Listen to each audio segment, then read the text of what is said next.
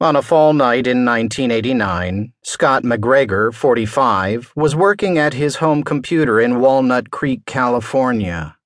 Lifting tired eyes from the screen, he saw his teenage twin sons, Chris and Travis, with his wife Diane in the kitchen beyond.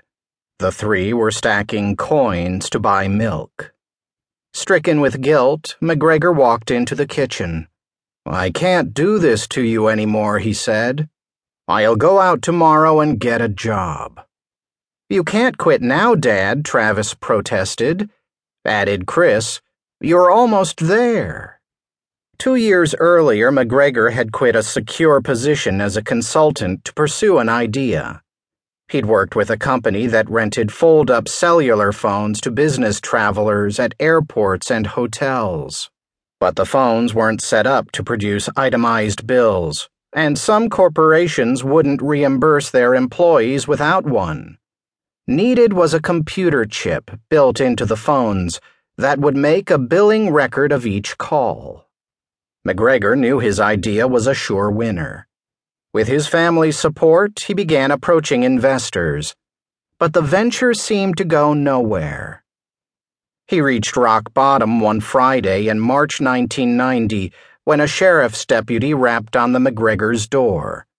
If the rent wasn't paid by Monday, they'd be out on the street. Desperate, McGregor worked all weekend calling investors. At 11 o'clock on Sunday night, one finally promised to send a check.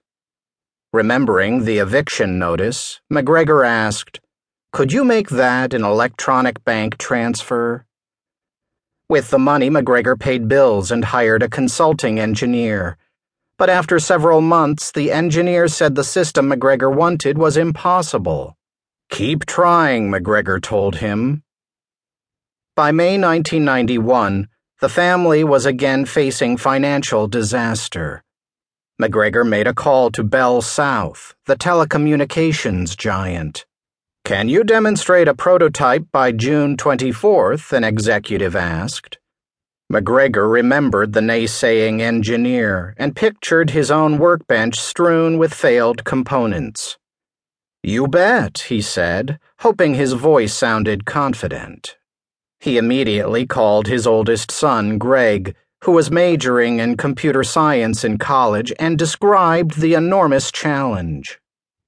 Greg began working up to 18 hours a day to create the automated circuit that had defeated the experts.